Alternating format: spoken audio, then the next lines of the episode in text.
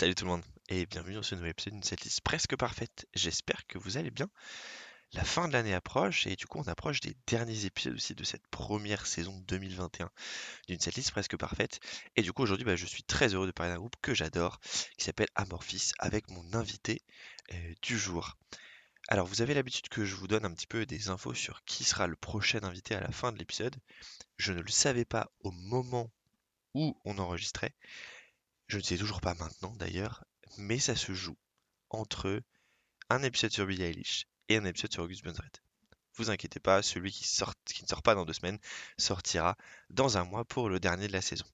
Voilà, c'est tout pour le teasing, je vais vous laisser et vous souhaiter un très bon épisode. À bientôt. Bonsoir à tous, bonjour à tous. Je dis bonsoir parce que c'est le soir pour nous, mais vous en vrai...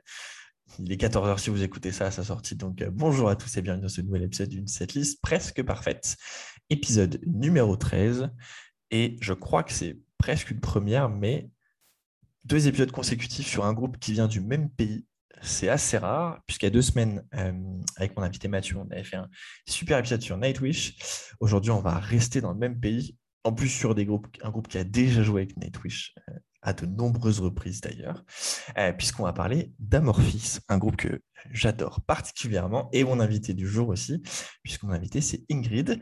Ingrid, est-ce que tu peux te présenter pour les gens qui ne te connaissent pas, puisque on va rien se cacher, hein, on ne se connaît pas non plus, toi et moi, et je vous raconterai l'anecdote un peu après.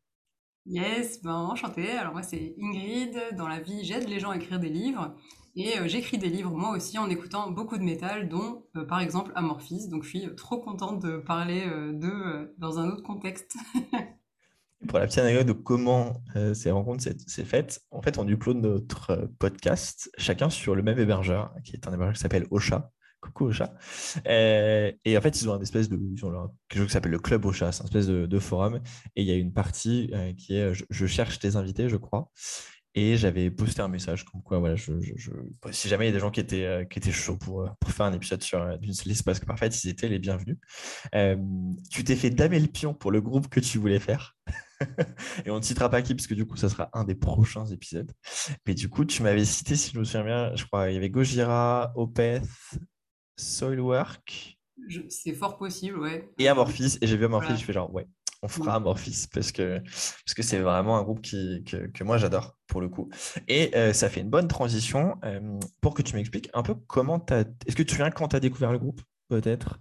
J'ai à peu près les souvenirs. Après, c'est un peu flou, mais en gros, j'avais un chéri à l'époque qui m'avait fait découvrir Amorphis il y a très longtemps. Et c'était plutôt, alors on pourra débattre, mais justement plutôt l'album Am Universum, donc qui est hyper mélodique, même rock en fait.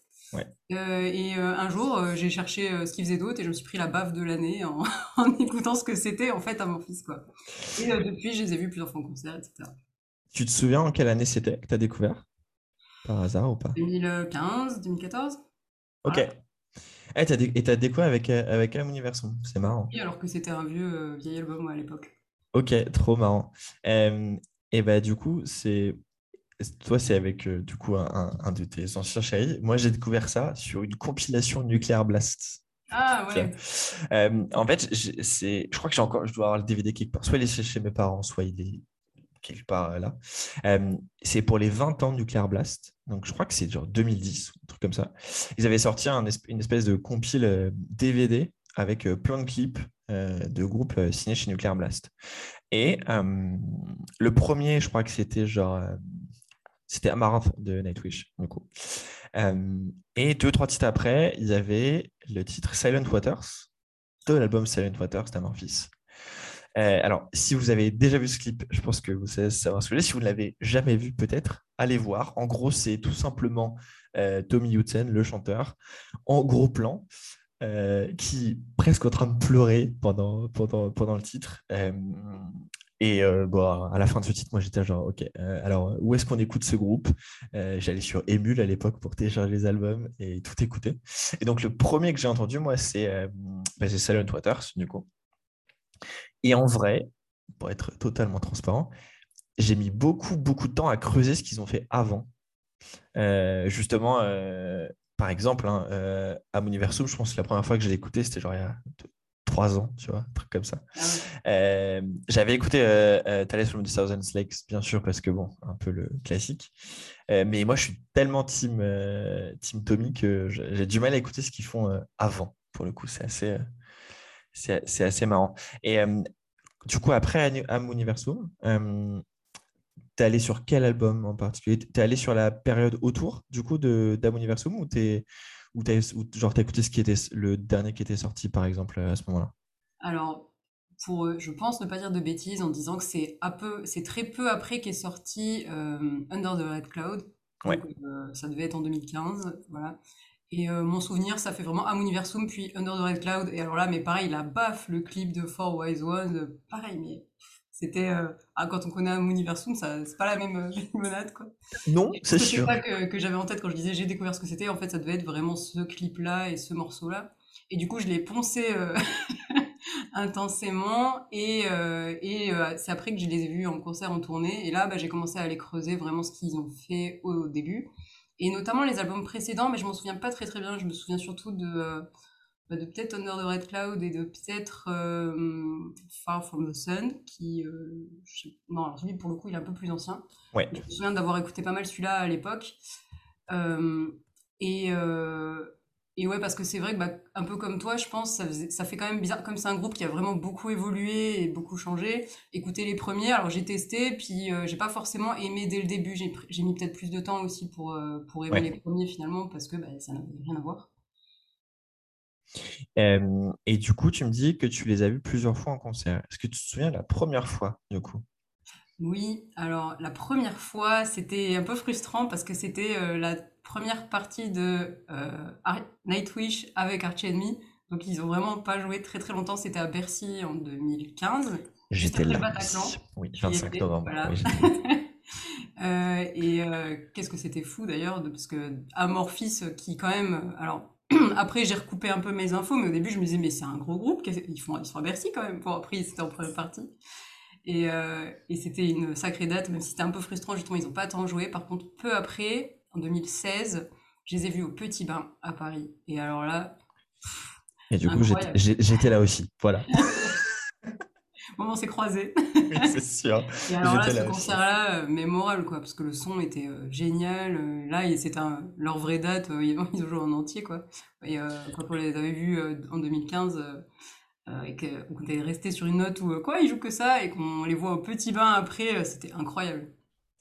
Ouais, et puis en plus, Petit Bain, c'est une salle mythique. Donc, et tu sais quoi, c'était aussi la première fois que je les voyais. Alors, avec Nightwish. Petite anecdote, par contre, moi, je suis frustré, mais malheureusement pas à cause du groupe. En gros, je suis toujours... j'écris des articles pour une web radio qui s'appelle La Grosse Radio. Et du coup, j'avais demandé une accréditation pour ce concert. Donc, j'étais accrédité. Sauf que l'AccorHotels arena, c'est l'enfer. Okay. En gros, l'endroit où tu fais la queue, là, dans l'espèce de Serpentin. Ouais. Et donc, c'est effectivement l'entrée. Dans une salle classique à Paris, tu fais la queue, tu es à l'entrée, puis il y a un coin presse, tu vas chercher ton accréditation, etc. À Bercy, non. À l'AccorHotels arena, non. C'est totalement de l'autre côté, en fait. Donc, de l'autre côté où tu attends. Et j'ai fait des concerts après où, en fait, tu vas là, tu récupères ton accréditation. Et généralement, tu es toujours en gradin. Et du coup, tu montes les gradins et tu arrives dans la salle et tu es tranquille. Sauf que pour ce concert-là, c'était vous prenez vos accréditations et vous retournez faire la queue. Oh. Du coup, je suis arrivé pendant Silver Bride. Oh. Du coup, si vous n'avez pas les sous les yeux, ils ont joué Death of a King, Sacrifice, Hopeless Days, Bad Blood, Drowned Maid, Silver Bride, je suis arrivé à ce moment-là, et après il restait The Four Wise Ones et House of Sleep. Autant vous dire que j'étais dégoûté. Dégoûté. Et du coup, effectivement, le concert à Petit Bain après, incroyable. Et moi, je les ai revus encore depuis. J'ai fait... j'ai vu Hellfest 2018. Ouais, 2018, ouais. Ouais, tournée Queen of Time en plus, trop bien. Mm. Et puis, je les ai revus au Cabaret Sauvage en 2019. Et je me souviens plus quelle tournée c'était. Avec Soilwork. Ah, c'est celle avec Swellwork, c'est ça. Tu as raison. Et alors, moi, je ne suis pas très fan de Swellwork, du coup, ça ne m'avait pas marqué tant que ça. Et après, je suis en train de me demander en fait pourquoi j'ai loupé la date de janvier 2020. Ah, il y avait une date en janvier 2020. Ils ont joué au Bataclan. Oui, alors moi, je n'étais pas là, ouais. Et du coup, je les ai loupés. Je suis en train de me demander si ce n'est pas le même soir que je vais aller voir Slipknot à Bercy. Mais ça me paraît étonnant quand même que j'ai raté un concert d'Amorphis. Donc, il est possible que ça soit ça, en vrai. Bon, je ne te demande pas lequel tu as préféré, du coup. Petit Bain. Petit Bain, ouais. J'allais dire que Hellfest 2018 était sympa, mais n'a pas non plus rattrapé le truc parce que sur l'altar, on n'entend pas forcément toujours très, très bien les groupes si on n'est pas très, très bien placé. Ouais. Et moi, c'est la dernière fois que je les ai vus parce qu'en 2019, alors pour le coup, moi, je suis hyper Soilwork. Donc, ça allait être la tournée d'enfer. En plus, il y avait Ginger, il me semble. Ouais. Et je n'ai pas pu y aller, imprévu dernière minute. J'étais absolument dégoûtée. En plus, c'était pour le coup Queen of Time qui était déjà en valeur au Hellfest, mais que je n'avais pas hyper trop apprécié. Donc bon, je compte sur aussi une prochaine. Sachant qu'elle aurait pu arriver bientôt, mais malheureusement, l'annulation de certaines dates... Alors, c'est assez incompréhensible, je ne sais pas ce que tu en penses, je ne comprends pas trop. Peut-être pour vous faire le récap, du coup, Amorphis devait être en première partie de la tournée Nightwish, donc celle qui a été repoussée déjà maintes et maintes fois, comme plein d'autres tournées. Cette tournée devait avoir lieu du coup en décembre, enfin fin novembre, début décembre, si je me souviens bien. La date parisienne était aux alentours du 10, je crois, quelque chose comme ça. Et finalement, Nightwish doit annuler une majorité des concerts de cette tournée, mais en fait quand même une partie. Et en fait, en termes de planning, ça n'a, je trouve, aucun sens. C'est-à-dire qu'ils jouent à Anvers, ils doivent jouer genre 7 jours après à Londres, ils font une date en Allemagne. Enfin, en termes de planning, pour eux, c'est trop bizarre. Donc, je ne comprends pas pourquoi ils n'ont pas tout repoussé, en fait. Alors, ça sera recalé hein, pour Paris et les autres, dates qui ont dû être repoussées. Mais ouais, malheureusement, on aurait pu voir Amorphis et Nightwish à la fin de l'année. On va encore devoir prendre notre mal en patience, du coup, malheureusement. Alors, pour commencer un petit peu à parler de notre setlist, du coup, ce que j'aime bien faire, c'est on va essayer de faire deviner à mon invité combien on a de titres en commun et lesquels ça peut être. Alors, on est parti ensemble sur une setlist de 16 titres. C'est à peu près la moyenne de ce que fait Amorphis en tête d'affiche. Bon, des fois, c'est un peu plus, mais bon, je me suis dit que 16, c'était une bonne moyenne. Et alors, à ton avis, sur ces 16 titres, on en a combien en commun, toi et moi ? Alors, j'ai fait quand même un peu original, moi, pour faire une setlist un peu complète et tout ça. Peut-être 7. Ah, pas loin, un tout petit peu moins. 6. 6, exactement. Ah, j'ai pas trop à compter, ça. On a 6 titres en commun, c'est pas mal. J'avoue que j'ai fait j'ai fait un épisode sur Rage Against the Machine, on était d'accord sur presque tout, donc c'était moins fun. Et j'ai fait un épisode où on avait 2 titres en commun, donc 6, c'est une belle moyenne, je trouve. C'est pas trop mal. Alors, je vais te donner les albums et tu vas essayer de deviner quel titre on a en commun. Ça va être, c'est le plus marrant. Et écoute, on va les faire dans l'ordre de sortie. Tiens. Sur Queen of Time, on a un titre en commun. J'espère que tu as mis The Bee. C'est The Bee, tout à fait. On n'a pas de titre en commun sur Under the Red Cloud, pas de titre en commun sur Circle, pas de titre en commun sur The Beginning of Times, mais on a 2 titres en commun sur Skyforger. Alors, j'espère Silver Bride. Yes. Et après, alors par contre, moi je ne sais plus, du coup j'avais mis Sampo. Et c'est Sampo, ah, ouais. Tout à fait, qu'on a en commun, tout à fait. Pas de titre en commun sur Silent Waters. Un titre en commun sur Eclipse. Je sais plus ce que j'ai mis, House of Sleep. Oui. La grande classique, hein. Pas de surprise. Un titre en commun de Amuniversum, du coup. Peut-être Goddess of a Sadman. Et non, c'est l'autre. Hello. Ouais. Et on a un titre en commun de Thales from the Thousand Lakes. Alors, qu'est-ce que j'ai mis ? Parce que j'ai mis My Country, mais en acoustique. Et t'en as mis qu'un seul de... Ah non, de Castaway. Ouais. Oui. De Castaway, ouais. Voilà. Donc, effectivement, les titres qu'on a en commun, c'est The Bee sur Queen of Time, Sampo et Silverbright sur Skyforger, House of Sleep sur Eclipse, Alone sur Amuniversum et de Castaway sur Thales from Southern Lakes. Alors, il y a quelques albums dont on n'a rien mis, toi et moi. Pour le coup, il y en a en fait 3 pour le coup. Pardon. Il y a juste de Karelianismus et Tuonela sur lesquels on n'a rien mis tous les deux. Pardon. Et aussi, il y en a un.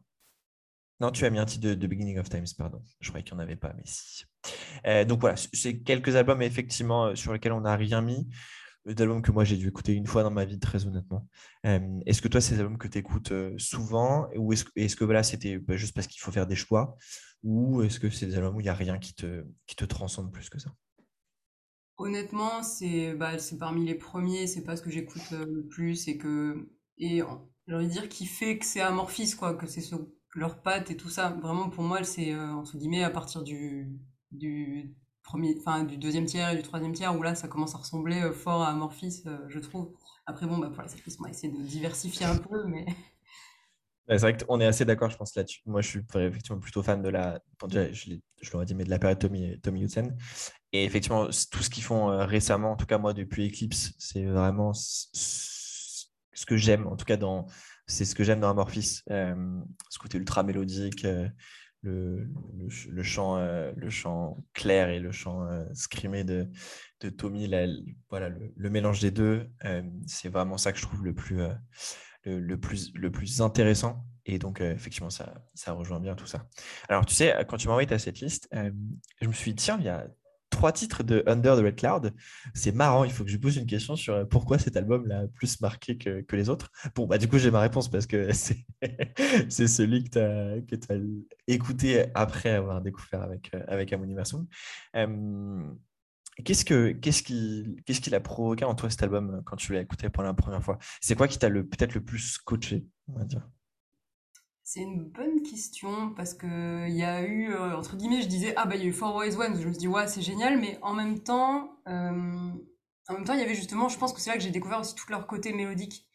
Et moi, je suis, on va dire, à la base, depuis plutôt le côté enfance, adolescence, j'ai baigné dans le milieu rock progressif plutôt, avec un père qui fait du rock progressif, qui est musicien, qui écoute ça à longueur de journée.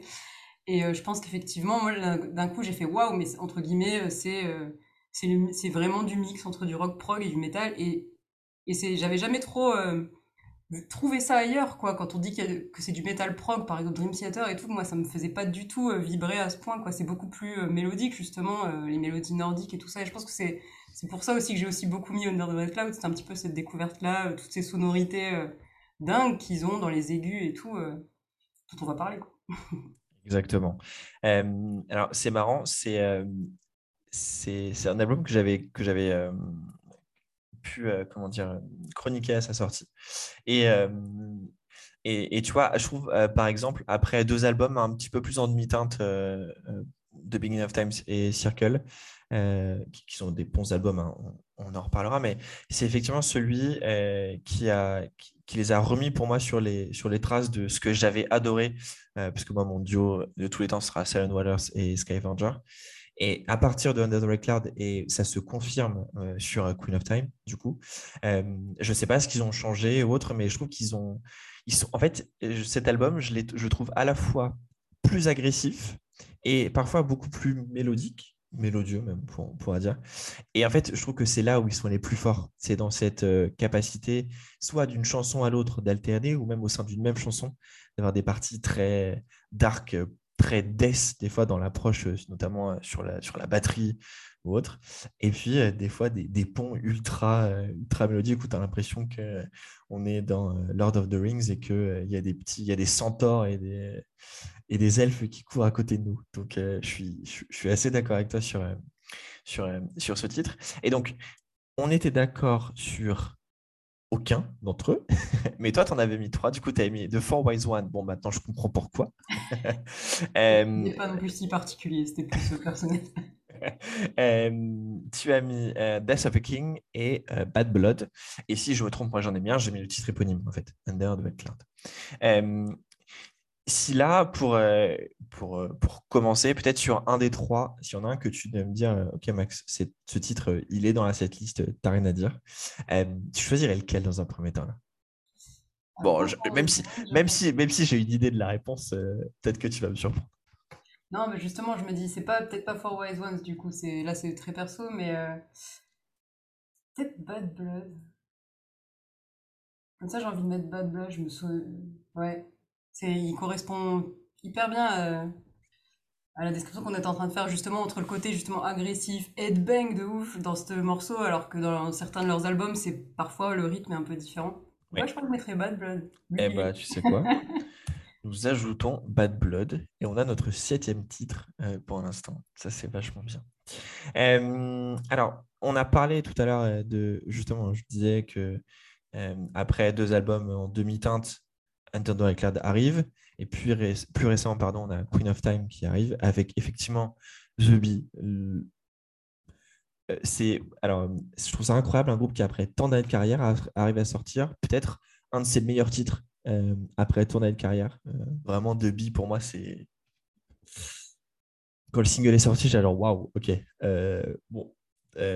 Je me mets dans un coin de la tête que l'album d'Amorphis sort à telle date parce qu'il va falloir aller l'écouter. T'as rien mis... Si, tu avais mis aussi Wrong Direction dedans. Moi, j'avais mis un titre qui, pour moi, est aussi un incontournable. Alors, je pense qu'ils ne joueront jamais en live, pour le coup. C'est un titre en duo, avec une chanteuse que j'adore plus que tout, c'est Among Stars. Donc, en duo avec la grande Anneke van Giersbergen. C'est, pour moi, un titre un peu de rêve. Je trouve qu'elle complimente... énormément bien la musique du groupe et eux arrivaient à se mettre à son service, au service de sa voix. Et ouais, je trouve que ça, c'est assez incroyable. Du coup, est-ce que je peux mettre cette chanson ? Est-ce que tu ne m'en veux pas si on met Among Stars ? Parce que c'est une setlist de rêve sans cette chanson, pour moi, c'est pas une setlist de rêve. Non, carrément. Franchement, carrément. T'as vu comment j'ai bien vendu le truc ? Ouais, c'était dur de choisir sur Queen of Time. Je trouve que vraiment les morceaux... sont quand même à un niveau de qualité, je trouve, tous. Alors effectivement, c'était dur de choisir. Mais de toute façon, c'est ça. Hein. En fait, quand on est sur un groupe aussi qui commence quand même à avoir une discographie importante. Alors, si on enlève effectivement les premiers albums, à part Thales, qui est un groupe, mais tu vois, Queen of Time, Under the Cloud Circle, The Queen of Time, Skyforger, Seven Waters, Eclipse, Love the Summer, Universum et Thales, on a quand même 10 albums.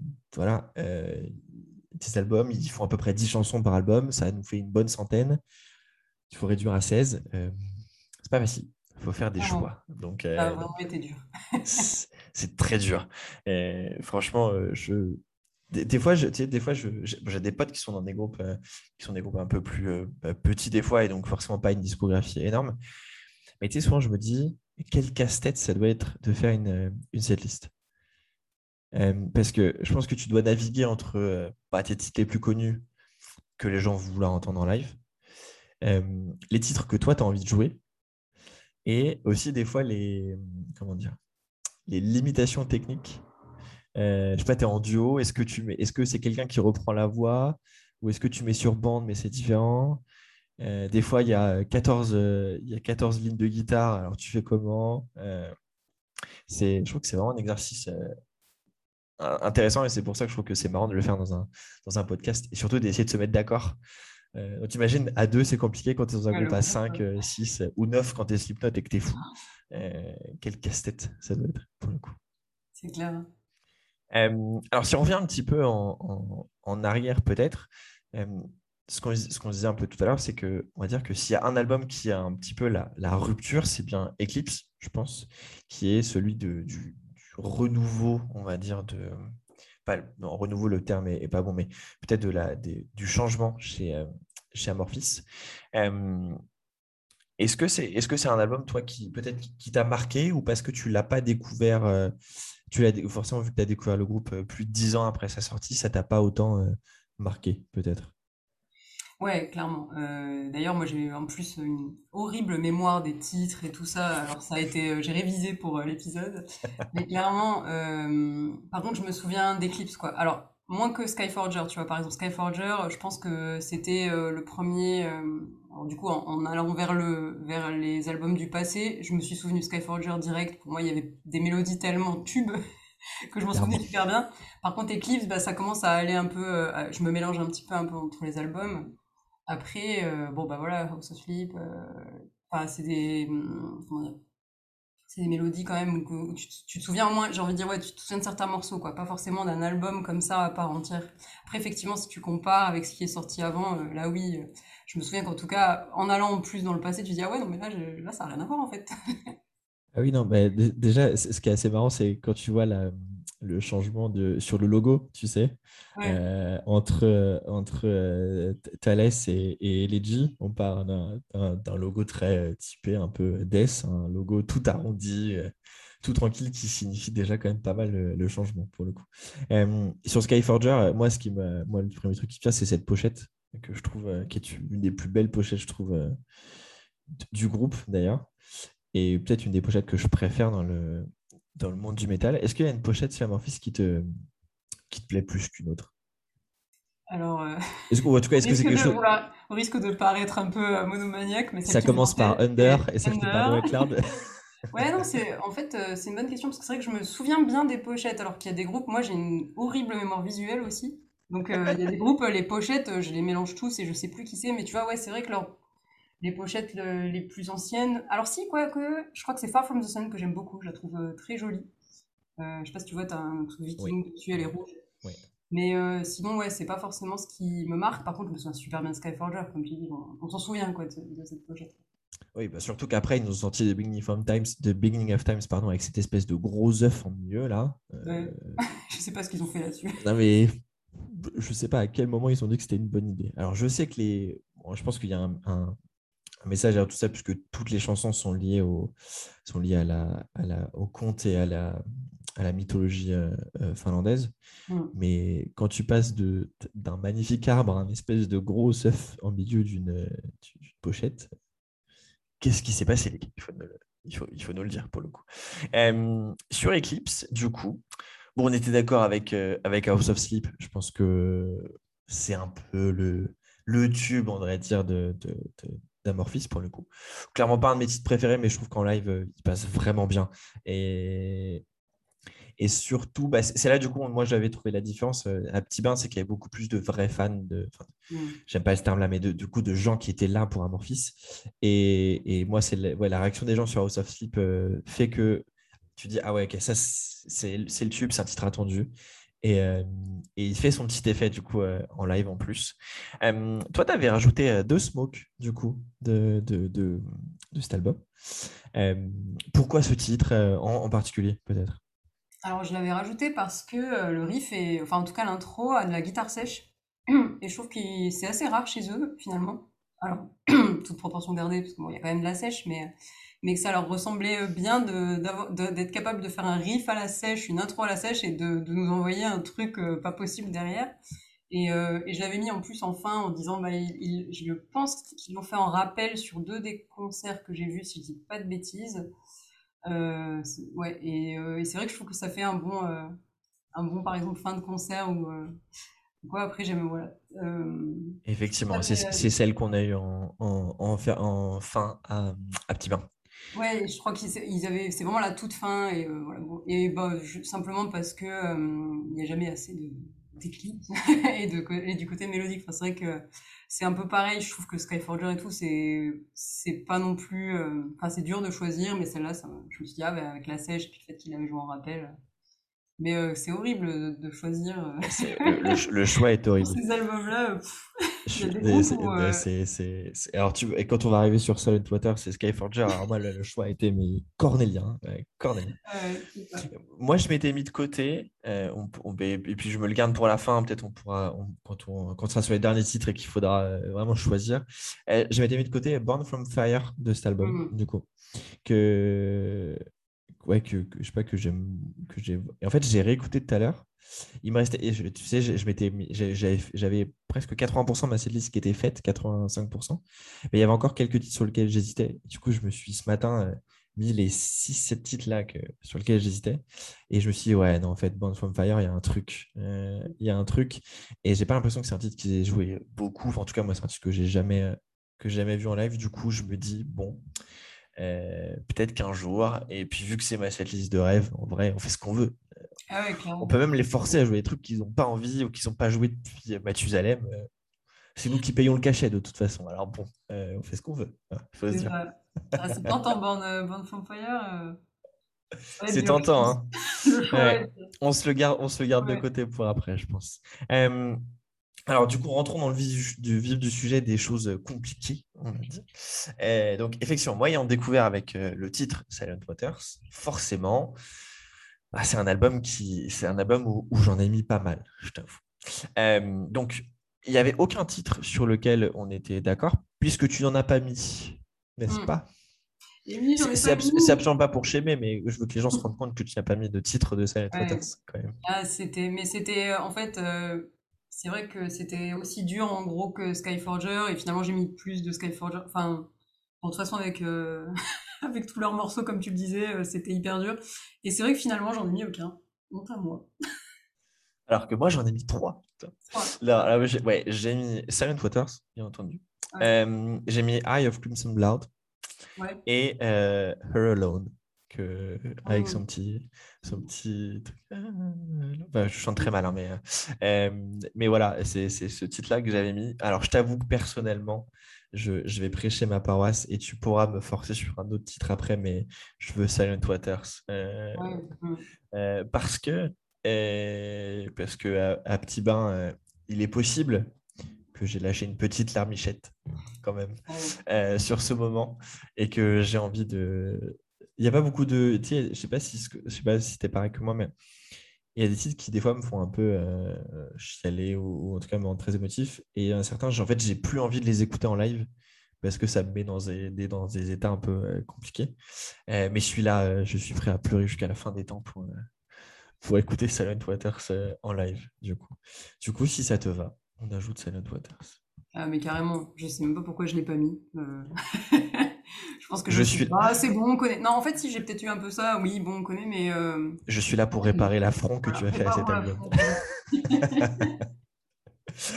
Et après, Skyforger, c'est vraiment le titre sur lequel on a mis plus toi et moi, pour le coup. Alors, non, toi, j'avoue, à égalité avec Under the White Cloud quand même. Donc, on est d'accord sur 2 titres que sont Sampo et Silver Bride. Oui, enfin. Voilà. Enfin.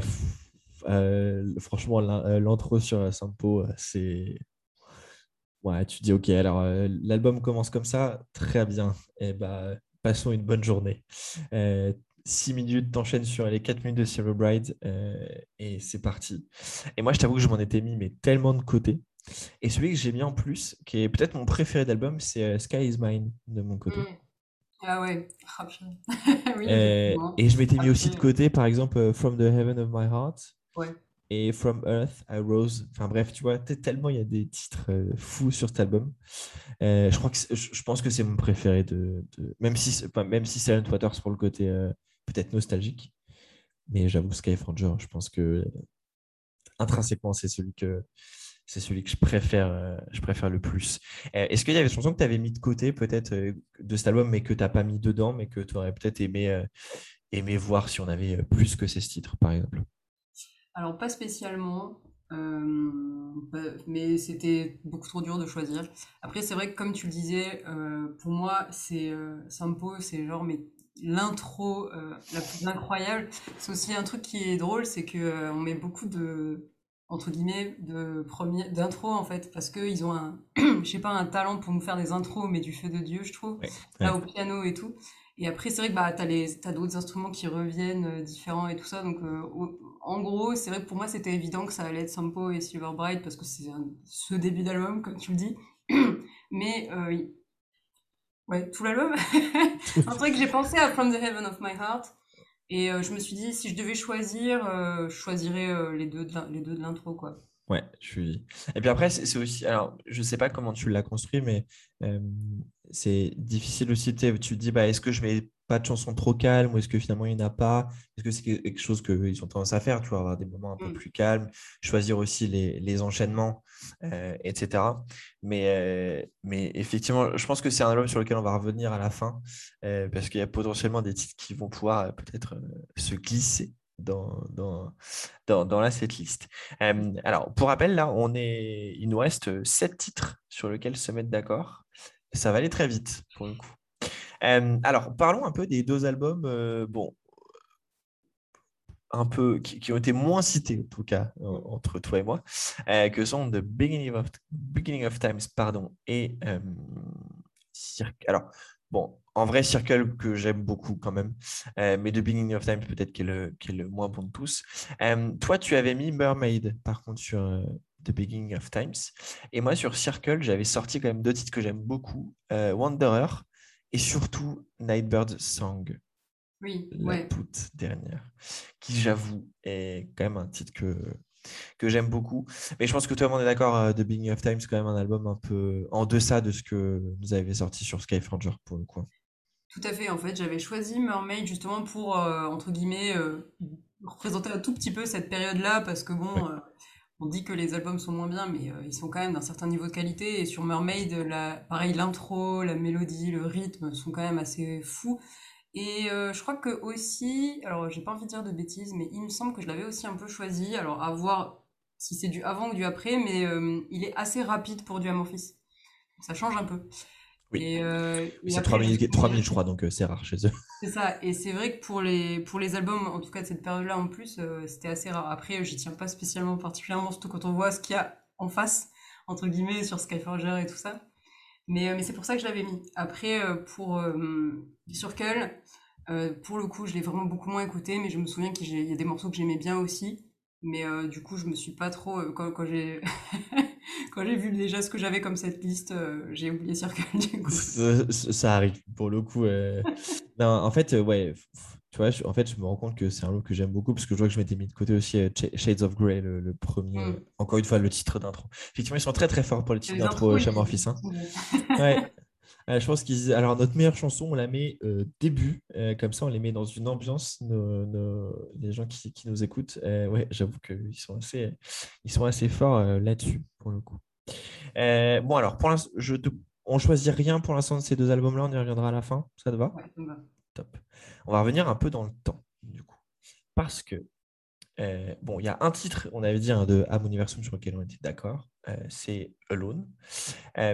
Et toi, du coup, c'est l'album avec lequel tu les as découverts, en fait. Je pense que tu dis des rares personnes je pense qu'il n'y a pas beaucoup de gens comme toi qui ont découvert le groupe pour la première fois avec cet album. C'est vraiment marrant. Et toi, tu as du coup rajouté Goddess of a Sad Man en plus. Pourquoi ce titre, du coup ? Parce que, alors, je t'avoue que je l'ai réécouté et du coup, je voulais vraiment que tu me dises, que tu m'expliques un peu pourquoi celui-là en particulier. Alors, on va éviter de redire la même chose, comme quoi ils sont très très bons pour faire des intros qui tabassent et faire un morceau 1+2 qui tabasse. Mais c'est vrai que j'ai voulu mettre les deux parce que je les trouve... alors, j'aime énormément cet album. Je trouve que c'est vraiment un album un peu hors du temps qui fait voyager, un truc qui, dans 30 ans, sonnera toujours aussi bien. Bon, après, c'est mon avis. Et c'est vrai que je trouvais que Lone n'était pas assez, en gros, pour représenter l'album, et que Goddess, il est quand même encore... Alors, d'un côté, il est encore plus unique, entre guillemets. Je sais pas, il y a quand même un côté des riffs, des échos et tout qui sont hyper sympas. Et en même temps, lui...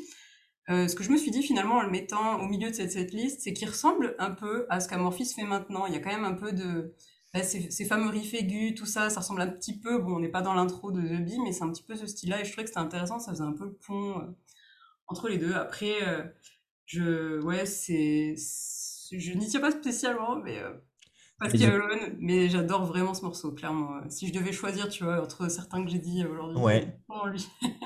Et alors, du coup, c'est marrant parce que sur l'album, donc effectivement, c'est Alone qui commence et ensuite Goddess of a Sad Man. Et toi, tu as fait l'inverse quand tu vois la setlist. Ok, parce que tu trouvais que ça allait mieux dans ce sens-là, ou parce que tu voulais un peu casser la routine par rapport à l'album ? Ouais, un petit peu, et aussi parce que justement, par rapport à ce que je te disais, où ça rejoint un petit peu les récents, et en fait, dans la setlist, j'avais mis Wrong Direction, Goddess et Alone, et je trouvais que ça faisait un enchaînement. Bon, faudrait que je l'écoute moi-même parce que je l'ai pas écouté, mais je suis sûre que ça ferait super bien. Ça ferait une transition, voilà. Eh ben, tu sais quoi, tu m'as convaincu, on ajoute Goddess of a Sad Man à cette liste, parce que c'était tellement bien vendu que je ne peux rien dire, pour le coup. Et encore, j'ai pas dit que j'écrivais de la SF en écoutant cette chanson. Comment encore plus vendre le truc aux gens. Voilà. Alors, si on se fait un petit peu les autres albums, parce qu'il y a un seul, il y a deux albums où toi tu as mis des titres, pas moi. On a Far From the Sun, du coup tu avais mis Higher Ground, et sur Elegy, voilà. Tu as mis Cares, puisque au départ, tu vas avoir un titre qui n'existe pas dans la discographie du groupe. Oui, je balance. Tout à fait. J'avais inventé un nouveau morceau. Je suis sûre que... Et My Gun Télé, mais en acoustique, du coup. Ouais. Bon, alors, si je ne m'abuse, je crois qu'il la joue plus souvent, de toute façon, en acoustique qu'en version comment dire, électrique, pour le coup. Mais du coup, bon, pour Mike Antele, je ne l'ai pas mis parce que je me doutais que c'est un titre dont on allait parler. Mais je veux bien peut-être que tu me parles un petit peu de Cares sur cet album et aussi un peu de Higher Ground sur Far From the Sun, qui sont des choix qui m'intriguent, très honnêtement. Ouais, Cares, je me suis fait plaisir, clairement, parce que c'est vrai que c'est un morceau hyper old school. Par contre, on sait du Amorphis, il y a une intro qui tabasse super bien, etc. Et le growl, pour le coup, me plaît beaucoup, alors que sur Tales, par exemple, pas toujours. Enfin, ça dépend. Je trouve que... c'est pas très bien produit, il faut dire, sur Tales. Ce que j'allais dire, c'est la production qui pose un peu souci, alors que là, du coup, c'est le vrai growl de l'époque et tout ça. Et il y a une partie, alors je sais pas si tu connais bien le morceau, mais il y a une partie What the fuck en plein milieu, en fait, que je trouve assez drôle, qui est très calme, avec des synthés, tout ça, je sais pas si ça te parle. Je l'ai pas réécouté, je t'avoue. Et en fait, c'est pas un titre auquel je tiens spécialement, mais je trouve ce truc assez drôle parce que ça me fait penser en fait à un morceau que j'aime trop, qui est Two of Spades de NC Ferrum, où pareil, il y a une partie What the fuck en plein milieu du métal, et en fait ça marche. Et je trouvais que c'était encore on pousse l'univers d'Amorphis encore plus loin, super loin, et on tombe sur ce machin, cette espèce d'ovni, quoi. Et du coup, voilà, pour Cares, après, c'est vrai que je pense que la vraie raison, entre guillemets, un peu plus sérieuse, c'est aussi qu'on est un peu plus sur leur début côté Doom, mais que c'est un morceau que moi, personnellement, j'aime bien, assez mélodique et tout ça. Que c'est pas forcément le cas de Tales, pas du tout, quoi. C'est pas toujours le cas. Voilà, que les morceaux qui sonnent vraiment Doom, souvent j'ai du mal, alors que celui-là, par exemple, ça pense pas vraiment du Doom, il est lent, on va dire. Oui, parce que du coup, moi qui suis un peu un allergique au Doom, souvent quand on... Il y a sûrement des éléments Doom chez Amorphis, mais c'est pas comme ça que moi je catégoriserais le groupe. Tu vois, pour moi, c'est du métal mélodique. Bon, alors, j'ai des a priori sur le Doom. Hein. On a tous le droit d'avoir des a priori sur certains styles. Voilà, moi, c'est le Doom. Okay. Ah, mais clairement, et puis c'est pas du. Enfin, quand je dis c'est du Doom pour Amorphis, quoi. Oui, c'est ça. C'est un morceau lent pour Amorphis. Voilà. C'est plutôt ça qu'on va dire. Pas 200 instruments qui jouent aigus et qui font du violon et du piano, quoi. Voilà, et puis on n'est pas sur du 180 BPM à la batterie non plus, effectivement. Alors, j'ai oublié de dire aussi, pardon pour Cares, que en fait je l'ai aussi mis parce qu'il y a la version medley sur le live Forging the Land of a Thousand Lakes. Et en fait il y a tout un medley avec plusieurs morceaux de l'album, si je dis pas de bêtises, je crois qu'il y en a 4 ou 5. Et là, ça sonne super bien, par contre, parce que c'est en live. J'aime beaucoup le medley aussi. Effectivement, tu as raison, c'est un medley avec, du coup, Elegy, Against Widows, On the Rich and Poor et Cares. Du coup, effectivement, tu as raison. Tu vois, j'ai dû l'écouter une fois ou deux à sa sortie, ce live, mais je n'ai plus aucun souvenir, honnêtement. C'est vrai qu'en tout cas, il permet d'écouter, je trouve, une version différente de ces albums-là. Et quand tu as plus l'habitude du récent, ça sonne un peu mieux, on va dire. Oui, c'est sûr que... puis surtout avec Tomi. Avec Tomi Joutsen, effectivement, sur la place. Oui, effectivement, ça fait la différence. OK. Et pour Higher Ground, du coup? Alors, Higher Ground, là, c'est vraiment mon côté, on va dire, prog et instruments complètement exotiques, parce qu'il y en a une bonne trentaine. J'avais essayé de regarder, enfin, de me dire c'est quoi comme instrument, etc. pour le podcast, mais en fait, je me suis complètement laissée embarquer dans le morceau, donc je ne l'ai pas fait. Mais pour moi, c'est l'autre opposé finalement par rapport à Carol, entre guillemets. Ils sont capables de nous mélanger une dizaine d'instruments du monde entier, on ne sait même pas ce que c'est, et de nous faire sortir un riff. Je me souviens qu'il sort petit à petit, puis d'un coup, boum, ça explose. Enfin, j'aime beaucoup ce morceau en tout cas. Et je trouve qu'il colle bien avec l'esprit un peu de Far From the Sun, etc. Après, de mémoire, le mastering, il est aussi un peu bizarre sur cet album. Le chant, etc. De ce que j'ai souvenir, c'est pas fou. C'est pas parfait, ouais, c'est ça. Donc, pour l'intro... Après, on peut pas leur en vouloir. Quand on voit l'année où c'est sorti, je vous laisserai aller réécouter un album sorti 2 ans avant, qui est Angels Fall First de Nightwish. Voilà. En termes de pauvres moyens et de mix, mastering et production un peu dégueulasse. On sait ce que c'est la Finlande à la fin des années 90. On n'était pas sur un budget incroyable non plus. Pour le coup. Et ben écoute, on a fait le tour un peu des albums pour l'instant. Il nous reste 6 places du coup. C'est pas mal, 6 places. Ça va. On est 2, ça peut faire 3 places chacun. Est-ce que là, peut-être il y a 1 ou 2 titres que tu voudrais mettre vraiment tout de suite, ou alors, peut-être, je te donne mon avis, au vu de ce que tu m'as dit là, j'ai l'impression qu'il y a des titres peut-être plus importants pour toi, et j'ai l'impression que qu'il faudrait quand même mettre The Four Wise Ones quand même. Et puis Cares, tu l'as bien vendu. Et du coup, voilà, tu vois, s'il y avait 2 titres là en regardant ta liste où je me dirais, tiens, c'est peut-être ça que je mettrais si j'étais à ta place, ça serait peut-être ceux-là. Est-ce que tu es d'accord avec ces choix ou s'il y a ou tu as d'autres idées, peut-être? Non, ça me va, clairement. T'as vu, j'ai lu en toi. Et du coup, on ajoute The Four Wise Ones sur Under the Red Cloud, qui du coup maintenant a le droit à 2 titres. Notre très cher The Four Wise Ones, et ensuite Chaos de LG. Et ben tu sais quoi, on va faire la même chose. Je vais te partager, je te partage mon écran et tu vas pouvoir choisir dans ma liste les titres de ma liste que qu'on va ajouter. Alors, est-ce que tu le vois bien? Ouais. Top. Et ben du coup tu vois, tu peux. Alors attends, ça c'est déjà choisi. Donc, je le mets en italique. Ça aussi. Oh, ça va être dur. Ouais, et du coup, entre Under the Red Cloud, Wanderer, Sky is Mine, I Have Crimson Blood, All Alone, You I Need, Nightbird Song et Born From Fire. Si tu devais en choisir 2 de ma liste que tu mettrais, qu'est-ce que tu choisirais? Alors, c'est hyper dur, mais Born From Fire, je pense déjà. Yes. Je suis d'accord avec ce choix. Ouais, voilà. Alors, au moins, lui, j'étais à peu près sûre de moi. Autant pour le reste, c'est vraiment pas évident.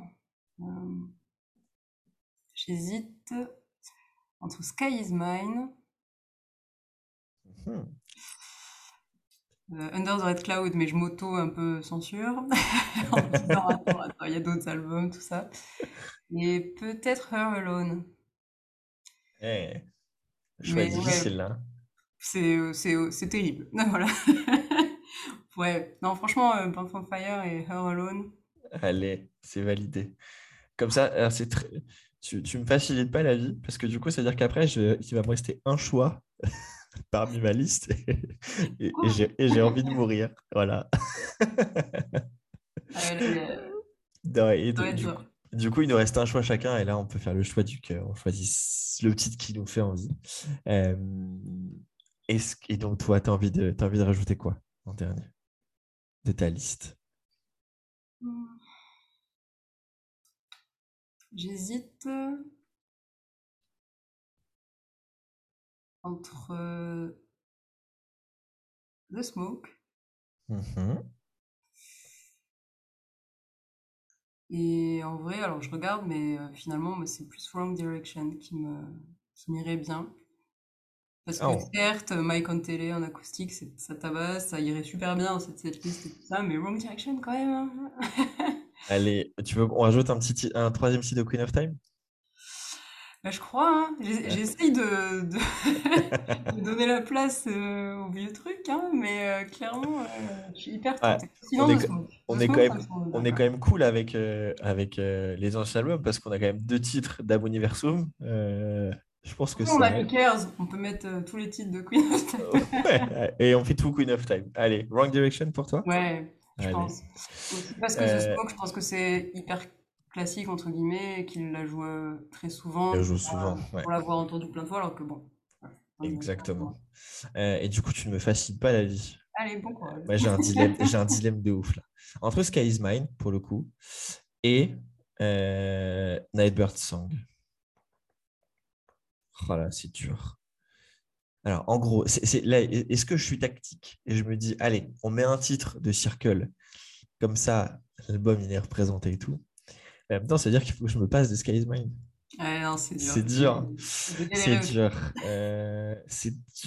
C'est dur, mais allez, je vais prendre le choix de la raison et non pas le choix du cœur. Et je vais mettre Nightbird Song parce que Circle mérite quand même d'avoir sa petite place sur cette liste, pour le coup.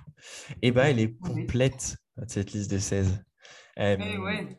Alors, je vais vous la refaire. On va se la faire, allez, album par album.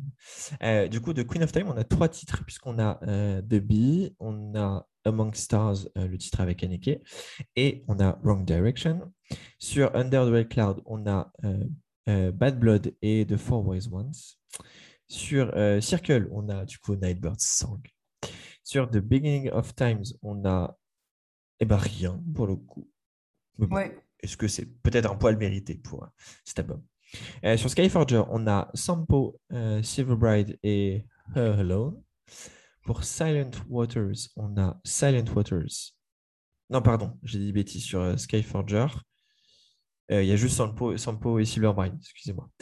Pour Silent Waters, il y a Silent Waters et Her Alone. Sur Eclipse, on a Born from Fire et House of Sleep. Sur Far from the Sun, on a rien. Sur Ab Universum, on en a 2, puisqu'on a Goddess of a Sad Man et Alone. Et ensuite, il nous reste Elegy, Will Egypt avec Cares. Et enfin, on termine avec The Castaway pour Thales from the Thousand Lakes. Elle est belle, cette liste. Ah ouais, je trouve que c'est quand même un beau mix entre l'ancien, le milieu et le récent. Ouais, ça me plaît beaucoup. Et du coup, à toi revient le choix crucial de choisir quelle sera la chanson d'ouverture et quelle sera la chanson de fermeture. Alors, ta chanson d'ouverture est dans la setlist, donc bon, peut-être un peu moins de surprise, mais du coup, la chanson de fermeture n'y est pas. Du coup, est-ce que tu veux garder The Four Ways One comme titre d'intro ou est-ce que tu veux changer? C'est dur, mais comme ça, on a mis The Bee en premier. Et en fait, alors, je t'avoue que c'est juste moi, c'est juste l'ordre de mon petit copier-coller de départ. Ouais, mais en fait. J'hésiterais en gros entre Four Wise Ones et The Bee. Et c'est vrai qu'un The Bee en intro, purée, ça serait quand même vachement cool aussi. C'est bien, hein, ouais. Donc, je trouve ça bien, en fait, en le voyant. T'as vu, je l'ai pas fait exprès, mais en fait, peut-être que je l'ai fait exprès. C'est bien que tu le fais en premier chez toi. Ouais, alors tu verras que moi j'ai fait vraiment pas dans l'ordre des albums, hein. Pour le coup, oui. Je me facilite la vie pour le coup. Et en titre de fin, du coup, parce que du coup tu avais mis de Smoke sur initialement. Est-ce que tu veux finir sur Alone ou tu veux finir sur un autre titre? C'est vrai que Alone c'était bien aussi. L'autre truc qui m'est venu en tête, c'était un petit House of Sleep, tu vois. Enfin, vu qu'on n'a pas trop de morceaux. J'ai envie de dire différents, calmes. Alors, en fait, du coup, tiens, peut-être une piste pour t'aider. House of Sleep, généralement, en tout cas, en première partie, la joue à la fin, effectivement. En tête d'affiche, c'est le dernier titre avant le rappel. Ouais, c'est ça. Ouais. Alors, du coup, c'est une question. Est-ce que tu veux un concert avec rappel ou sans rappel? C'est dur, hein. Ouais, enfin, la réponse elle est facile. La réponse est facile. Mais je veux ton avis là-dessus.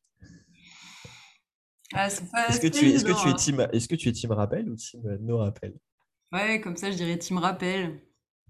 Okay. Mais en fait, on rappelle, du coup, je me complique 10 fois plus la tâche parce qu'ils peuvent faire tous les tubes. Et ça. Donc, j'ai essayé d'éviter cette option. Mais on pourrait mettre un petit House of Sleep, du coup, à la fin. House of Sleep qui termine? Ouais. Allez, on est parti. Qui chante le riff.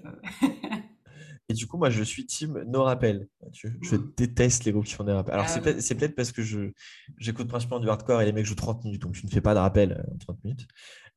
Non, s'il y a bien un truc, ce qui me fait... on sait qu'ils vont venir. Voilà, les rappels ont tendance à me fatiguer maintenant. Si on pouvait gagner ces 5 minutes là, qu'on passe du temps à vous applaudir, ça ferait une chanson de plus, les gars. Oh, je suis assez d'accord avec toi, surtout depuis le Nerd Scannerd qui a attendu au moins un quart d'heure avant de nous faire Freebird en rappel.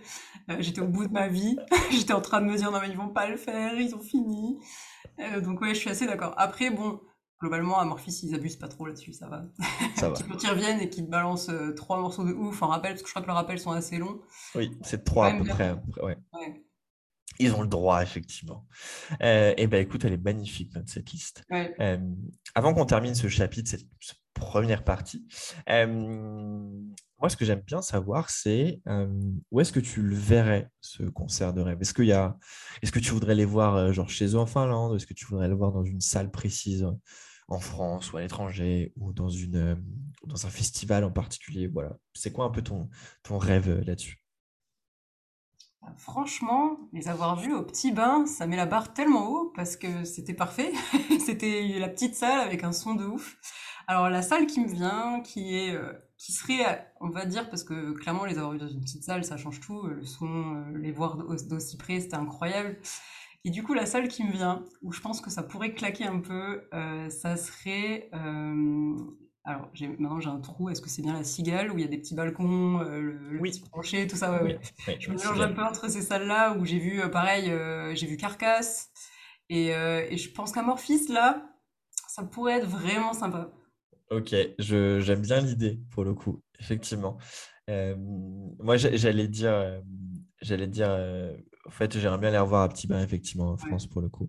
Et sinon, ma salle de rêve, et du coup, bon, je redis encore la même chose que d'habitude, malheureusement, ou heureusement, à voir. Moi, je voudrais les voir au Royal Albert Hall. Ah ouais. J'ai une passion pour cette salle depuis que j'ai vu, je sais pas, il y a une dizaine d'années, 2 lives, un live des Killers et un live d'Adèle, qui m'ont retourné tellement j'ai vu la salle, j'ai trouvé cette salle magnifique.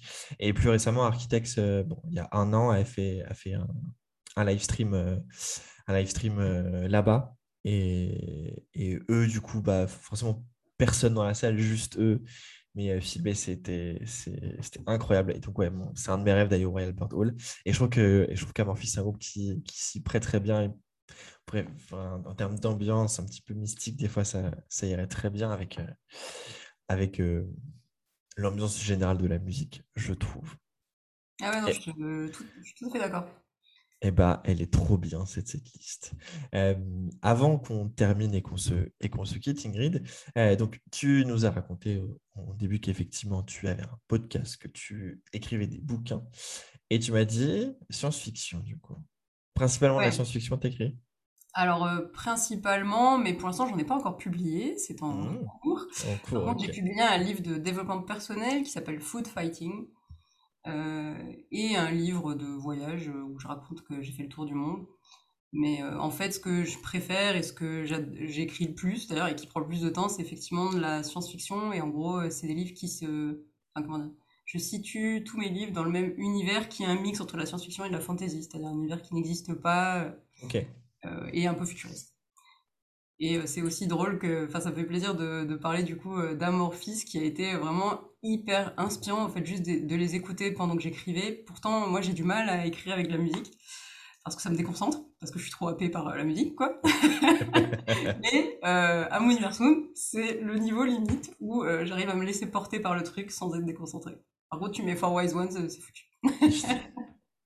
Et du coup, est-ce qu'il y a des groupes peut-être qui influencent, alors que ça soit par, je sais pas, les paroles, l'univers, la musique, leur personnalité, etc., qui peut-être influencent des fois des personnages ou des ou des éléments de ton écriture? Alors, c'est une bonne question. Je pense qu'il y en a. J'essaye de regrouper les morceaux. Je pense déjà, effectivement, qu'Amorphis a été un des plus gros, finalement, à m'influencer. Après, alors en termes plutôt d'ambiance, et c'est pas du vraiment du métal, on va dire, mais c'est la synthwave. Ça, okay. Pour le coup, tu me mets Perturbator ou Carpenter Brut, je suis hyper inspirée comme pas possible. Après, pas forcément pour finalement des personnages ou quoi, ou alors je m'en rends pas forcément compte là, ça me vient peut-être pas forcément en tête. Je pense qu'en creusant, il doit y en avoir, parce qu'il y a justement pas mal de figures dans le métal qui m'inspirent beaucoup, notamment les femmes dans le métal, parce que pour le coup, moi, c'est que des histoires de nanas hyper badass. Mais tu vois, il y en a pas vraiment qui me viennent en tête. Pourtant, je suis totalement team Arch Enemy et compagnie. Peut-être un peu. Peut-être voilà, inconsciemment, quoi. Il y a une figure qui me vient en tête, par contre, qui n'a strictement rien à voir. C'est qu'il y a, pour le coup, il y a une personnage pour qui, là, j'ai vraiment pris... une personne qui vient d'un groupe, sauf que c'est pas du métal, c'est... Punaise, c'est pas vrai, j'ai plus leur nom, les Sud-Africains, là, avec la fille qui a les cheveux rasés, là. Tout à fait. Tout à fait. Et elle, au moins, elle est copiée-collée, elle existe dans mon univers. Ah, trop bien. Et... Alors, je lis pas mal de fantasy de mon côté. Je suis en train de lire un grand classique en ce moment, je suis en train de lire L'Épée de Vérité, de Terry Goodkind. Alors, j'avais pas regardé qu'il y avait 15 bouquins avant de commencer et qu'ils faisaient tous 1000 pages. Donc, je compatis, je me suis arrêtée au premier tome très lâchement, en ayant beaucoup aimé, en me disant que c'était très bien, mais que j'allais peut-être pas lire tous les autres. J'ai terminé le premier en vacances la semaine dernière, j'ai commencé le 2 là. C'est très bien, mais effectivement... Terry, 1000 pages par bouquin, c'est long. En plus, il y a tout le temps où tu construis l'univers. C'est vraiment très long. C'est aussi pour ça que je dis que la SF et écrire, par exemple, le livre de développement personnel, lui, pour le coup, il est vraiment publié en maison d'édition. Donc tout le monde me dit « Ah, c'est trop bien !» Je dis « C'est bien, mais en fait, si tu prends en termes de temps, j'ai pris peut-être un mois à écrire ce truc, alors que imaginer tout l'univers, les personnages, l'histoire, là, on est plus sur du 1 an, quoi, pour un roman. Bah ouais, clairement, pour le coup. T'as le temps d'écouter plein d'albums. Ah oui, t'as le temps d'écouter un certain nombre, effectivement. Et à côté d'écrire des romans, du coup, tu as aussi un podcast qui s'appelle Le Café des auteurs. C'est quoi déjà qui t'a donné envie de créer un podcast et de créer ce podcast en particulier? Bonne question. Je crois que j'aime tout simplement parce que j'aimais bien les podcasts. Alors moi, j'écoutais beaucoup de podcasts sur l'entrepreneuriat, le développement personnel. Mon préféré, c'est celui qui s'appelle Build Yourself, d'une entrepreneur qui s'appelle Safia Gourari. Et en fait, c'est justement ce côté podcast, le côté un peu d'avoir une voix dans ton oreille, c'est le côté un peu intime finalement, je pense qui me plaisait le plus. Et aussi, justement, celui de dire, mais moi, je donne des conseils aux écrivains. Il n'y a pas beaucoup de podcasts qui font ça, et notamment, il y a des podcasts qui parlent de livres et d'auteurs, mais sans adresser ça à des auteurs en herbe. Comment tu as écrit ce livre, pour quel conseil tu donneras à un auteur en herbe, etc. Et moi, je me suis dit, mais moi, je connais plein d'auteurs et je peux leur poser plein de questions et je peux faire un podcast. Et de fil en aiguille, je me suis un petit peu motivée, je l'ai un peu lancé, mais je pense que l'intention de base, c'était vraiment c'est d'être un peu la voix rassurante dont tu as vraiment besoin quand tu es en plein milieu de ton livre et que tu es en train de te dire que ton truc est nul et que est-ce que ça vaut vraiment le coup et tout ça. Trop bien. C'est que j'ai eu la chance de... pour ma dernière master, j'étais en alternance et j'ai bossé dans une boîte qui s'appelait Upwork, qui s'appelle Malte maintenant. Notre community manager s'appelle Marie. Et Marie, en fait, elle travaillait à mi-temps chez Upwork parce que du coup, elle écrivait un bouquin à côté. Ah, trop bien. Et puis, au bout de 3 ou 4 mois, elle a posé sa démission pour se lancer à fond dans l'écriture. Et je trouve ça absolument incroyable de voir à quel point elle vend des et des milliers d'albums. Elle s'appelle Marie Vareille, je sais pas si ah bah connais. Oui, je vois très bien qui c'est. Voilà. Incroyable. Et du coup, j'ai la chance de bosser un peu avec Marie et de voir ses bouquins vendus à un nombre d'exemplaires de ouf. J'ai adoré, elle a fait un bouquin qui s'appelle une saga qui s'appelle Elia la passeuse d'âme, en fan de fantasy un peu ado, j'ai adoré. Et bref, c'est trop marrant de voir quelqu'un qui t'a bossé vendre 400-500 000 exemplaires de bouquins. Ouais, c'est... Ouais, elle, c'est incroyable son succès. C'est ouf. Et de dire qu'elle m'a donné des conseils pour faire des posts Twitter à l'époque, c'est beau. C'est d'accord que c'est un peu improbable pour le coup.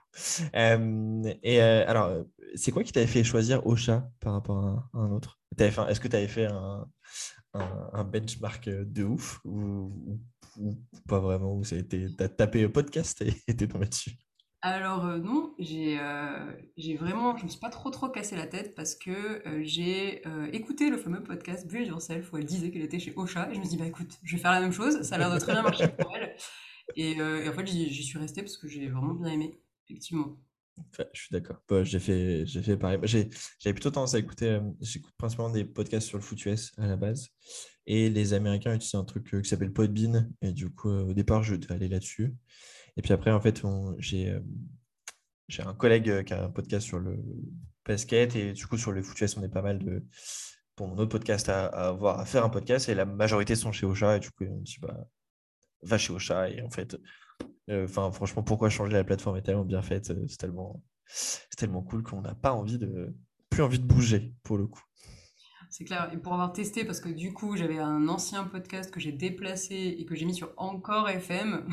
Et alors vraiment, ça me parle, les ça deux, encore. Bah, ouais. C'est gratuit et tu comprends pourquoi. C'est pas super bien fait. Voilà. Je veux pas critiquer forcément, mais quand t'as testé Ocha, bah, il y a une différence. Ah bah il n'y a pas beaucoup plus simple que Ocha, hein. Enfin, pour le coup, pour se lancer dans le podcast, c'est vraiment ce qui se fait de plus simple. Avant qu'on termine cet épisode, alors bon, d'habitude je demande aux gens quels sont les albums qu'ils attendent le plus d'ici la fin de l'année, mais pour tout vous dire, aujourd'hui on est le 27 octobre quand on enregistre.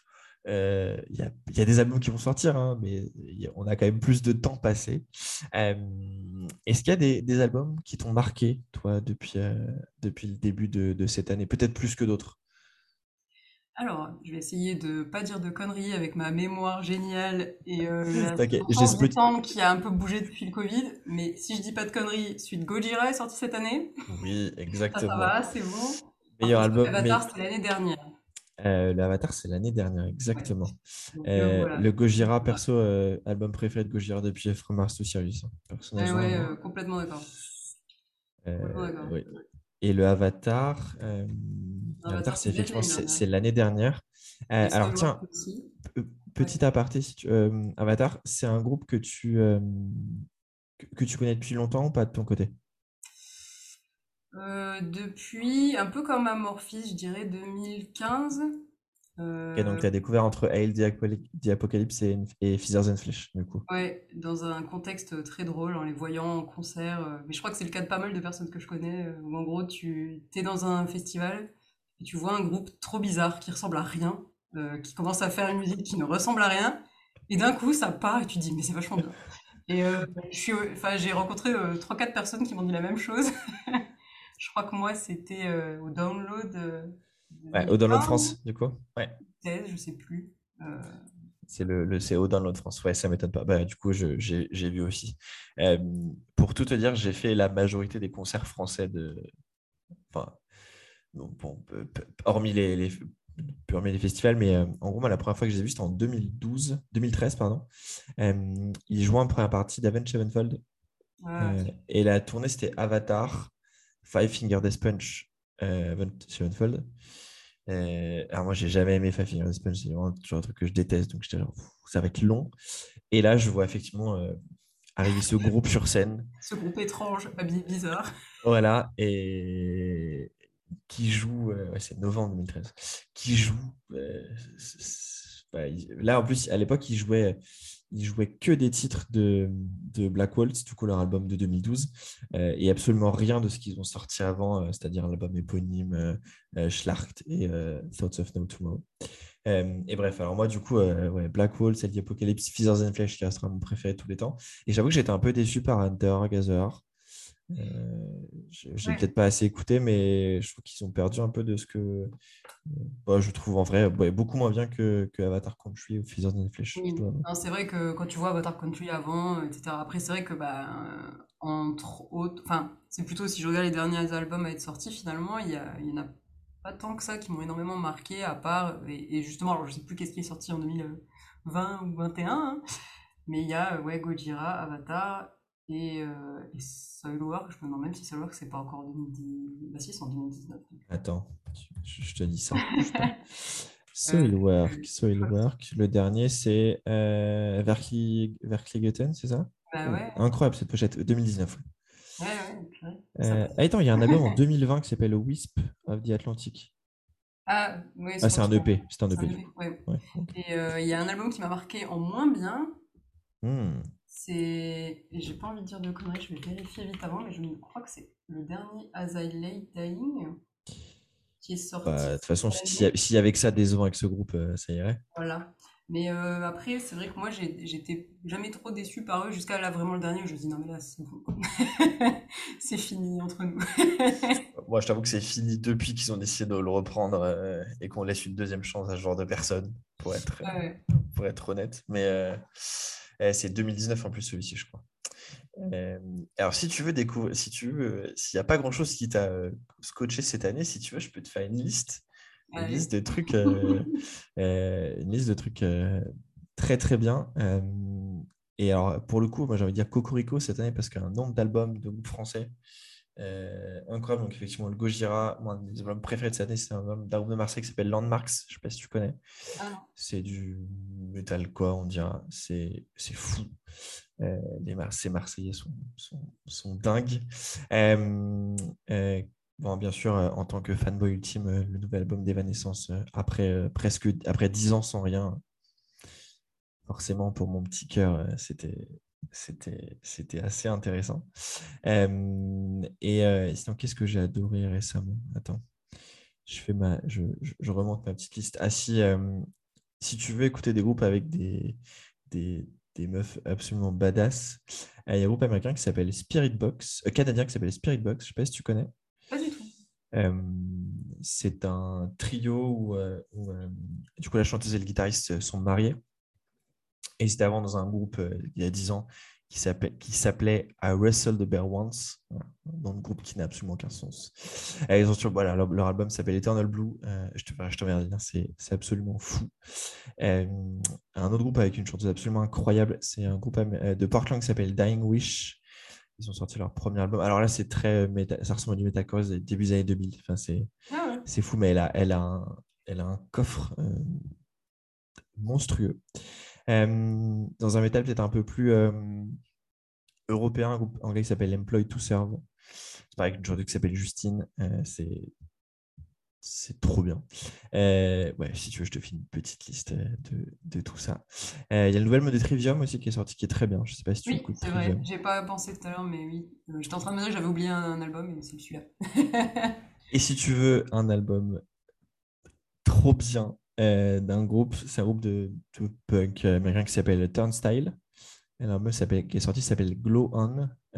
C'est fou, c'est un groupe qui s'était la dernière fois qu'ils ont joué à Paris, ils ont joué au Gibus. Ouais. Prochaine tournée, ils jouent à l'Élysée-Montmartre. D'accord, oui. Okay. Et maintenant produit par Live Nation. Voilà. On est sur un step-up fou. Et si tu veux écouter un truc un peu dansant et tout, c'est incroyable. Bref, je t'enverrai tout ça. Alors, il y a un dernier sujet que je voulais aborder avec toi. Revenir un peu sur le lien musique et livre. Est-ce que, alors, du coup, tu me disais qu'en écrivant, tu as du mal à écouter de la musique, mais est-ce qu'en lisant, tu écoutes de la musique aussi ou pas? Ça m'est arrivé, ouais, et ça m'arrive encore.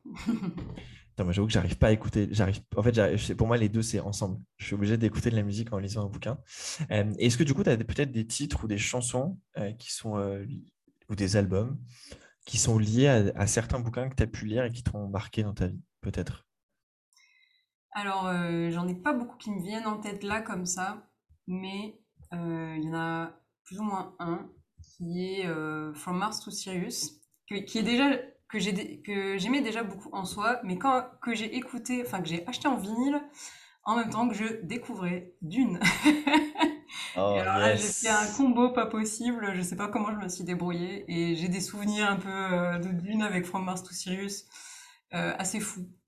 Et après, d'un coup, le vinyle qui s'arrête et il faut aller le remettre dans l'autre sens. Mais sinon, incroyable l'association. Après, pas trop quand même. C'est vrai que je le fais souvent parce que j'écoute beaucoup quand même en fond chez moi et du coup, si je lis, etc. Mais pas forcément. Par contre, j'ai deux, trois petits trucs qui me viennent. Je sais que je mets... Parce que mes vinyles, c'est moins du métal. D'ailleurs, From Mars to Sirius, c'est un des rares vinyles métal que j'ai. Et sinon, c'est beaucoup plus du hard rock, du Creedence, des trucs comme ça. Et j'ai des souvenirs comme ça, d'écouter vraiment un peu du hard rock en même temps que je lis un truc qui est trop bien et qui claque. Alors je sais pas si tu vois les livres d'Aurélie Wellenstein. Non, ça me dit rien. C'est un peu de la fantaisie, mais assez légère. Et par contre, c'est très psychologique, avec de l'action, un peu en mode thriller. C'est super sympa, par exemple. Ok, trop marrant. Je te posais cette question parce que moi, c'est effectivement quelque chose qui m'a marqué beaucoup et j'ai deux exemples vraiment forts avec ça. En 2003, le petit Maxime avait 11 ans et du coup, c'est l'époque où j'ai découvert le métal puisque j'ai découvert Evanescence à cette époque-là. Et en 2003, c'est aussi l'année de la sortie de deux choses. La sortie du premier album de Kyo, Le Chemin, enfin du deuxième album de Kyo, parce que leur premier est un album éponyme, et en même temps est sorti cette année-là, Harry Potter et l'Ordre du Phénix, du coup. Enfin, il est sorti fin décembre, je crois, début décembre en France, 6 mois après, comme d'hab, la version anglaise. Et du coup, j'ai des souvenirs absolument incroyables d'écouter du coup Le Chemin de Kyo, et en lisant Harry Potter et l'Ordre du Phénix, et surtout sur la partie où ils vont au ministère à la fin, qui amène à la mort de Sirius, pour moi, ça c'est vraiment lié, tu vois. Genre, je sais que si je relis cet album, il va falloir que j'écoute ce Kyo Le Chemin, parce que ça va être vachement lié, quoi. C'est trop marrant. Et le deuxième exemple, et celui-ci est un peu plus récent, c'est en fait, juste avant la sortie de Sorting Husband's Wife sur Netflix. En gros, la série était sortie le vendredi et je sais pas, le vendredi, je me suis dit, tiens, en fait, je sais pas pourquoi la série m'attirait, je voulais la regarder et je me suis dit, tiens, je vais essayer d'aller lire le bouquin avant de regarder la série. Je vais aller acheter le bouquin un vendredi après-midi à la Fnac. Je l'ai lu en une nuit. J'ai commencé à le lire, je vais aller me coucher. En fait, je me suis réveillé dans la nuit parce que je voulais le finir. Et en même temps, j'ai écouté l'album d'un groupe anglais qui s'appelle Boston Manor. C'est du pop-punk, pop-rock. Leur album demi-sel qui s'appelle Be Nothing. Pour le coup, je suis incapable d'écouter cet album sans penser à Sorting Husband's Wife ou lire Sorting Husband's Wife sans cet album. Et du coup, les deux sont vraiment trop liés pour moi. Et c'est marrant, je trouve, cette connexion entre les livres et entre la lecture et la musique, qui je trouve assez forte parfois. Je sais pas s'il y a déjà un écrivain genre qui a sorti une setlist, tu sais, qui a dit genre, qui imagine, mais en début, tiens, pour ce chapitre, écoutez tel truc autre. Je sais pas si ça existe, mais alors, j'en ai interviewé une dans mon podcast qui a fait ça, qui s'appelle Tiffs. Ah. Alors, c'est drôle parce qu'il y a un petit peu de... Alors, je saurais plus te dire trop, mais c'est assez varié, mais il me semble qu'il y avait un peu de... Ou en tout cas, de néo-métal, j'ai envie de dire, pour pas dire de conneries, mais en tout cas, c'est soft. Mais il y avait ça dans son... je l'ai là, le livre, je vais aller chercher. mais ouais, son livre s'appelle Alunia, et elle a mis vraiment la playlist. Et en fait, c'est top parce qu'en plus, c'est une illustratrice, donc t'as déjà les dessins. Elle a fait les dessins, enfin, t'as des illustrations dans le livre, plus la playlist. Elle me disait, je voulais vraiment que l'expérience soit complète.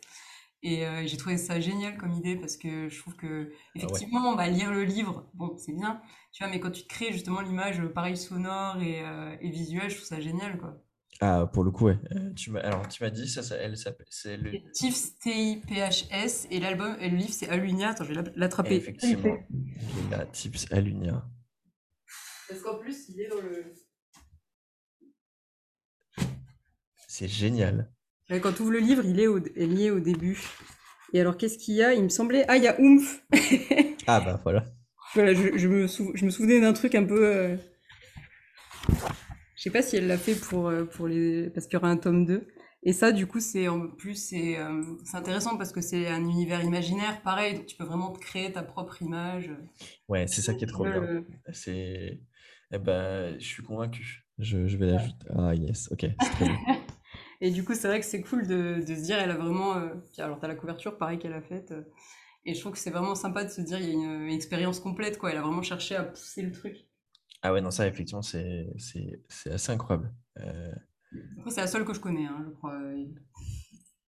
Ouais, il y a une série française que j'aurais adoré, c'est d'avoir de la musique dessus, c'est U4, pour le coup, pour avoir...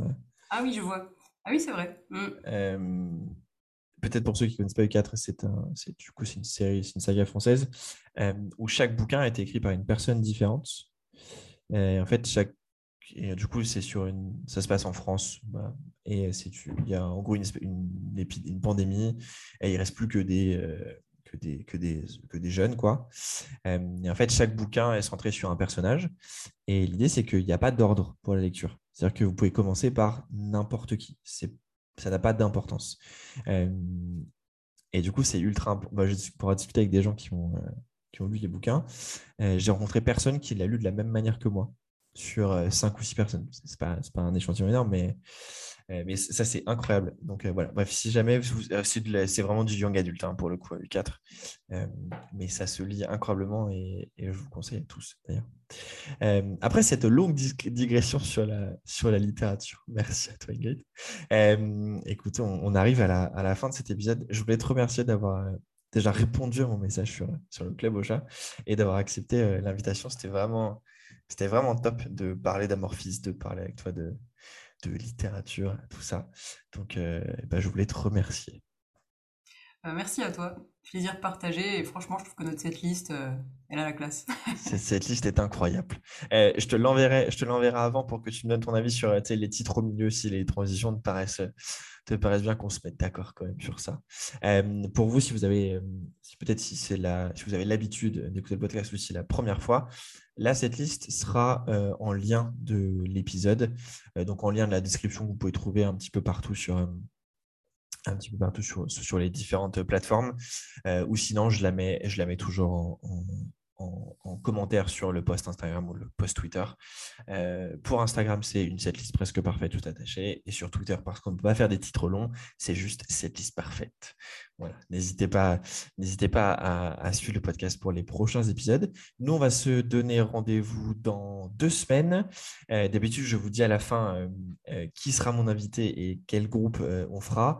Là, pour l'instant, je ne sais pas. Il y a 2 choix. Ça dépendra de quand j'ai le temps d'enregistrer avec mes invités. Et on est sur des choix totalement opposés, puisque le prochain épisode sera soit August Burns Red, metalcore américain, soit Billie Eilish, pop. Voilà, donc au choix, un des deux. Si vous êtes team metalcore, vous allez... Le premier. J'adore August Burns Red, mais je suis tellement un fanboy de Billie Eilish que ça dépendra de quand mon invité aura du temps pour qu'on enregistre ensemble cet épisode. Voilà, écoutez, c'est tout pour nous. Merci d'avoir écouté ce podcast si vous êtes encore là à la fin. N'hésitez pas à aller écouter du coup les autres épisodes de cette liste presque parfaite. À aller suivre aussi ce que fait Ingrid. Je vous mettrai des liens en description, bien entendu. Et moi, je vous dis à dans 2 semaines. Salut tout le monde.